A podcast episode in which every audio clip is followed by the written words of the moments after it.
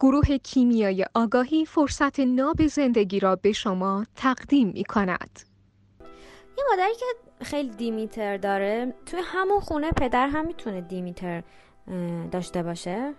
معمولا همسرایی که یعنی مامانایی که دیمیترشون خیلی زیاده، شوهرشون هم یکی از بچه هاشونه. پس مرده نمیتونه دیمیتر داشته باشه. خب وقتی مادرم نیست، پدرم حس میکنم کاملا دیمیتره.